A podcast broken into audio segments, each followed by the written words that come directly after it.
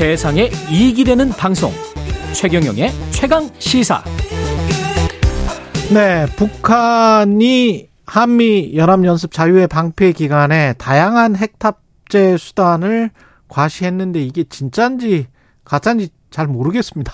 예. 안보 전문가 김종대 전 의원 모셨습니다. 안녕하십니까? 안녕하세요. 예. 뭐 수중에서 폭발시킨다, 공중에서 예. 폭발시킨다, 뭐 수면 위에서 폭발시킨다, 뭐 이런 뭐 거죠. 사일로에서 쏜다. 사일로에서 뭐 쏜다. 별, 별합을 네. 깨다 나오고 있죠. 뭐. 근데 그걸 다 할 수 있다는 거예요, 진짜로?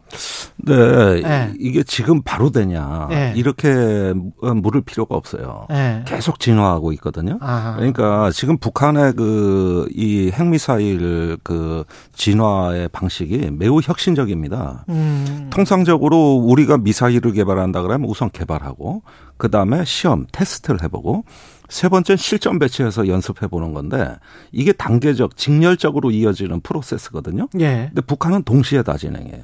음. 한쪽에선 개발, 한쪽에선 시험까지. 그러네. 그러니까 이번에 북한이 최근에 쏜 걸 보면은 우선 핵반경 모의 종합 전술 시험이다. 이거는 실전 연습이란 뜻이에요. 아, 실전 연습이라는 뜻이고. 예. 그런가 하면은 또 수중 핵 어뢰가 이번에 새로 나왔지 않습니까? 수중 해거래. 예, 방사능 해일을 일으킨다. 이렇게 해가지고 어, 쏜 거는 또 이런 거는 테스트 시험이라고 봐야 되겠고요. 예.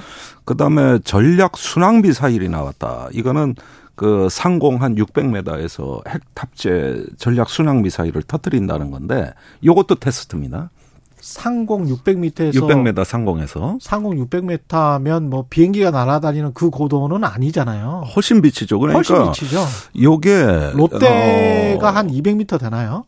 어 200m 좀 넘죠. 그럼 예. 600m면 네. 어유 상당히 가까운 건데 지상에서? 아, 요건 의미가 있습니다. 예. 그 옛날에 히로, 히로시마에 예. 미국이 터트린 그 어, 리틀보이라는 원자폭탄. 그 리틀보이. 예, 예. 거기 한 570m에서 터진 걸로 돼 있거든요. 그러니까 아, 이렇게 밑으로 내려가서 터졌던 게 아니고. 예, 그렇습니다. 이게 핵폭탄이 어, 지표면에서 터지면은 땅에서 충격을 상당 부분 흡수해 버리거든요. 해버리니까. 근데 공중에서 떠- 어, 터지면은 이 충격이 고스란히 이, 저 확산되기 때문에 예. 그 파괴력과 살상력이 아주 커지는 거거든요. 그러네. 예, 그런 중에도 또 가장 그 눈여겨 볼 수 있는 건 순항 미사일뿐만이 아니라 예. 탄도 미사일도 같은 방식으로 실험했는데 이게 제가 제일 중요한 이번에 북한 미사일 도발 중에서 19일 날 예. 어, 이스칸데르라고 하는 예. 북한판 이제 이스칸데르 KN23이라고 돼 있어요. 예. 이게 어 지상 800m에서 터졌습니다. 동해상에서. 물론 그 북한의 발표상 그렇다는 거예요. 이렇게 되면은 당시에 어 그쪽에서는 한 한미 음. 어 연합 연습이 이제 진행되고 있었고 예. 또 대규모 상륙 연습이 예고돼 있었지 않습니까? 예. 근데 공중에서 이렇게 바다에서 핵폭탄이 터지면은 음. 뭐 상륙함, 구축함, 항공모함 다 마비예요. 전부 바다에서- 마비되는 거예요. 바다에서 터지면. 예. 그 저기 저기 전자기 펄스가 아. 일단 첨단 장비를 무력화할 것이고 그다음에 폭풍이 발생하고 이렇게 이게- 되거든요. 이게 그러니까 전술핵인 거죠. 한반도에서 사용한다는 거죠. 이스칸데르 미사일은 전술핵을 탑재할 걸로 보여집니다. 그런데 전술핵이라고 해도 예. 요즘은 저기 히로시마 나가사키에 떨어진 거 다 전술핵이에요. 그렇죠. 그렇죠. 예, 그 이하는 다 전술핵이고 그렇죠. 그 예. 이상을 전략핵이라고 하는 거거든요. 예, 예. 그걸 기본탄이라 그래요. 예. 그래서 실전에 사용됐던 두 발. 그러니까 어마어마하네. 그거보다는 더셀 예. 수도 있는데 그래도 전술핵이죠. 그 그들의 말을 믿는다면. 네. 그 아까 제가 제1 롯데월드 타워가 200m 정도 되죠라고 이렇게 질문 드렸는데 555m네요. 아, 예, 예. 그러면 겁니다. 더 800m 될 상공에서 터, 터트리면 정말 위험하네. 가장 치명적인 겁니다. 가장 효율성이 높은 것이죠. 그러니까 지금 북한의 그 미사일 시험 발사를 보면은 이미 실전 훈련이에요. 음. 어, 한쪽에선 개발을 하고 있다 그러지만 이미 예. 실전 훈련이고 지금 북한 핵의 소형화는 어느 정도 이루어졌습니다. 즉 예. 전술 핵 탄두를 만들 수 있는 능력. 그 위력이 작은 어 소형 핵무기 이걸 소형화라고 하는 건데 이건 어느 정도 능력이 이루어진 걸로 보입니다. 음. 문제는 그 전술 핵 탄두를 이 다양한 어떤 플랫폼에 탑재할 수 있느냐 없느냐예요. 예. 이러려면 사이즈가 좀 작아져야 돼요. 그렇겠죠. 이걸 경량화라고 하는 거예요. 예. 요 부분이 지금 프로세스가 진행돼 중인 것이죠. 그러니까 이게 완료가 된다면 음. 어 지금 북한이 보여준 전략 그 순항 미사일 어, 또 이스칸데르 탄도미사일 이건 불규칙 기동을 한단 말이죠. 예. 느린 속도로. 예. 그러니까 타이밍을 더 뺏어버려요. 그 아. 야구 투수의 커브 같은 느린 변화구 그러네요. 체인지업이죠. 예. 예, 그래서 더 요격이 어렵고 그 외에도 초대형 방사포, 음. 그 다음에 ATACMS 북한판의 ATACMS라고 하는 단거리 예, 전술 미사일 예. 이런데 다 탑재가 가능해요. 다. 이 북한은 왜 이러는 걸까요? 예, 일단은 음. 북한의 그 전략적 의도를 보면은 어 재래식 무기보다는 어 모든 어떤 그 전쟁의 양상에 전부 핵무기를 앞세워 가지고 대응하는 쪽으로 진화하고 있습니다. 예. 과거에 북한의 핵이다 그러면은 뭐 괌을 때리고 하와이를 때리고, 때리고 뭐, 미국 뭐 미국을 어떻고 예. 또 일부 뭐 오키나와 뭐 요코스카 이런 어떤 그 후방 기지를 때리고 이렇게 중후장대한 핵무기를 많이 상상했는데 그렇죠. 최근에 보니까 음. 한미일 삼국 군사 안보 협력을 한다 그러면서 음. 한 군데로 전략 자산이 다 몰려오거든요. 한 군데라는 건 어느 쪽? 예, 근데 뭐 동해상이라든가 아, 동해상. 네, 이러면서 이제 삼국의 전략 자산이 집결하는 음. 한반도 주변이 바로 어 삼국의 모든 전략 자산이 다 출현하는 양상으로 되니까 음. 멀리 갈 것도 없이 여기서 어 위력적인 핵무기를 터뜨려 가지고 동시에 제압할 수 있는 예. 이런 어떤 전략적인 의도를 내비치고 있다. 예. 그러다 보니까 낮은 수준에선 전술적, 중간 수준에선 작전적, 높은 수준에선 전략적 이 모든 작전을 전부 다 크고 작은 핵무기로서 다 전방위적으로 커버해버리는 이런 식의 어떤 그 핵 전략으로 진화하고 있다는 것이고 우리는 지금 저 대응을 뭐 여러 가지 훈련도 하고 한미일 동맹을 강화한다 이야기를 대통령이 하고 있고 뭐 니미츠호라고 항모도 또 한번 오- 예. 이번 달 말에 옵니다. 뭐 이런 게 어떤 의미가 있고 우리가 이, 이 방향으로 가면은 어, 북한을 막을 수 있는 겁니까? 어떻게 보세요? 아니 그런데 네. 좀 이상하게 들리시겠지만은 음 저는 전략 폭격기나 항공모함이 이렇게 출동해 가지고 대규모로 전개하는 것은 음. 솔직히 말해서 보여주기식이지 실전 개념하고 안 맞는다고 봐요.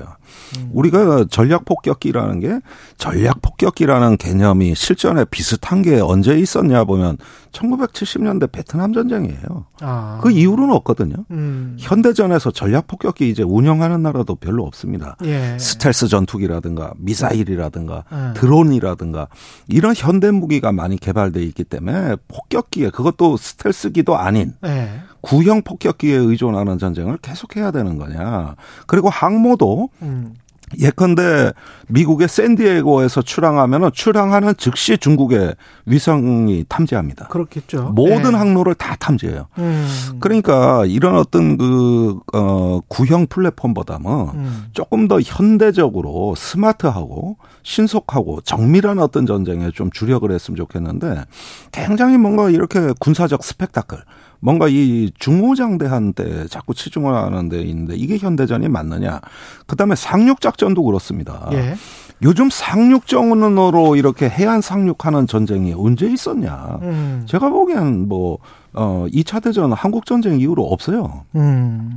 그러니까 그건 사상자가 많이 나기 때문에 현대전의 개념에 맞지 않거든요. 이럴 예. 때는 제가 보기에는 조금 더 어떤 그 현대화된 어떤 우주로부터 사이버, 음. 그 다음에 어떤 스마트 무기, 음. 이런 것들을 배합하는 우리도 조금 더 진화된 어떤 군사 전략으로 나가야지. 음. 자꾸 이렇게 보여주기 하는 거는 솔직히 말해서 이거 좀 호화 열병식 아니냐. 자꾸 음. 북한하고 보여주기 경쟁을 한다는 것이죠.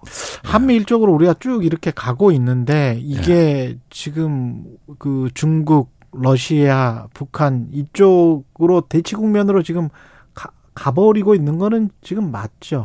그러니까 이번에 예. 그핵 어뢰라고 한그 예. 방사능 해일 이 무기가 정확히 보면은 러시아를 모방한 거거든요. 아 그래요? 예. 음. 북한이 12년 동안 개발해 왔다 그랬어요. 음. 그런데 2011년에 러시아가 보여준 적이 있거든요. 그래요? 이러는 식의 그, 어, ICBM을 핵 음. 어뢰로 바꿔버린 겁니다. 아. 예, 그것의 축소판이다. 그 다음에 지금 북한 러시아가 굉장히 가까워지고 있다. 북한, 러시아도. 그렇습니다. 어. 그런데 만약에 러시아에서 자칫 군사 기술이나 미사일 기술의 일부를 더 지원받으면은 완성도가 굉장히 높아지고요.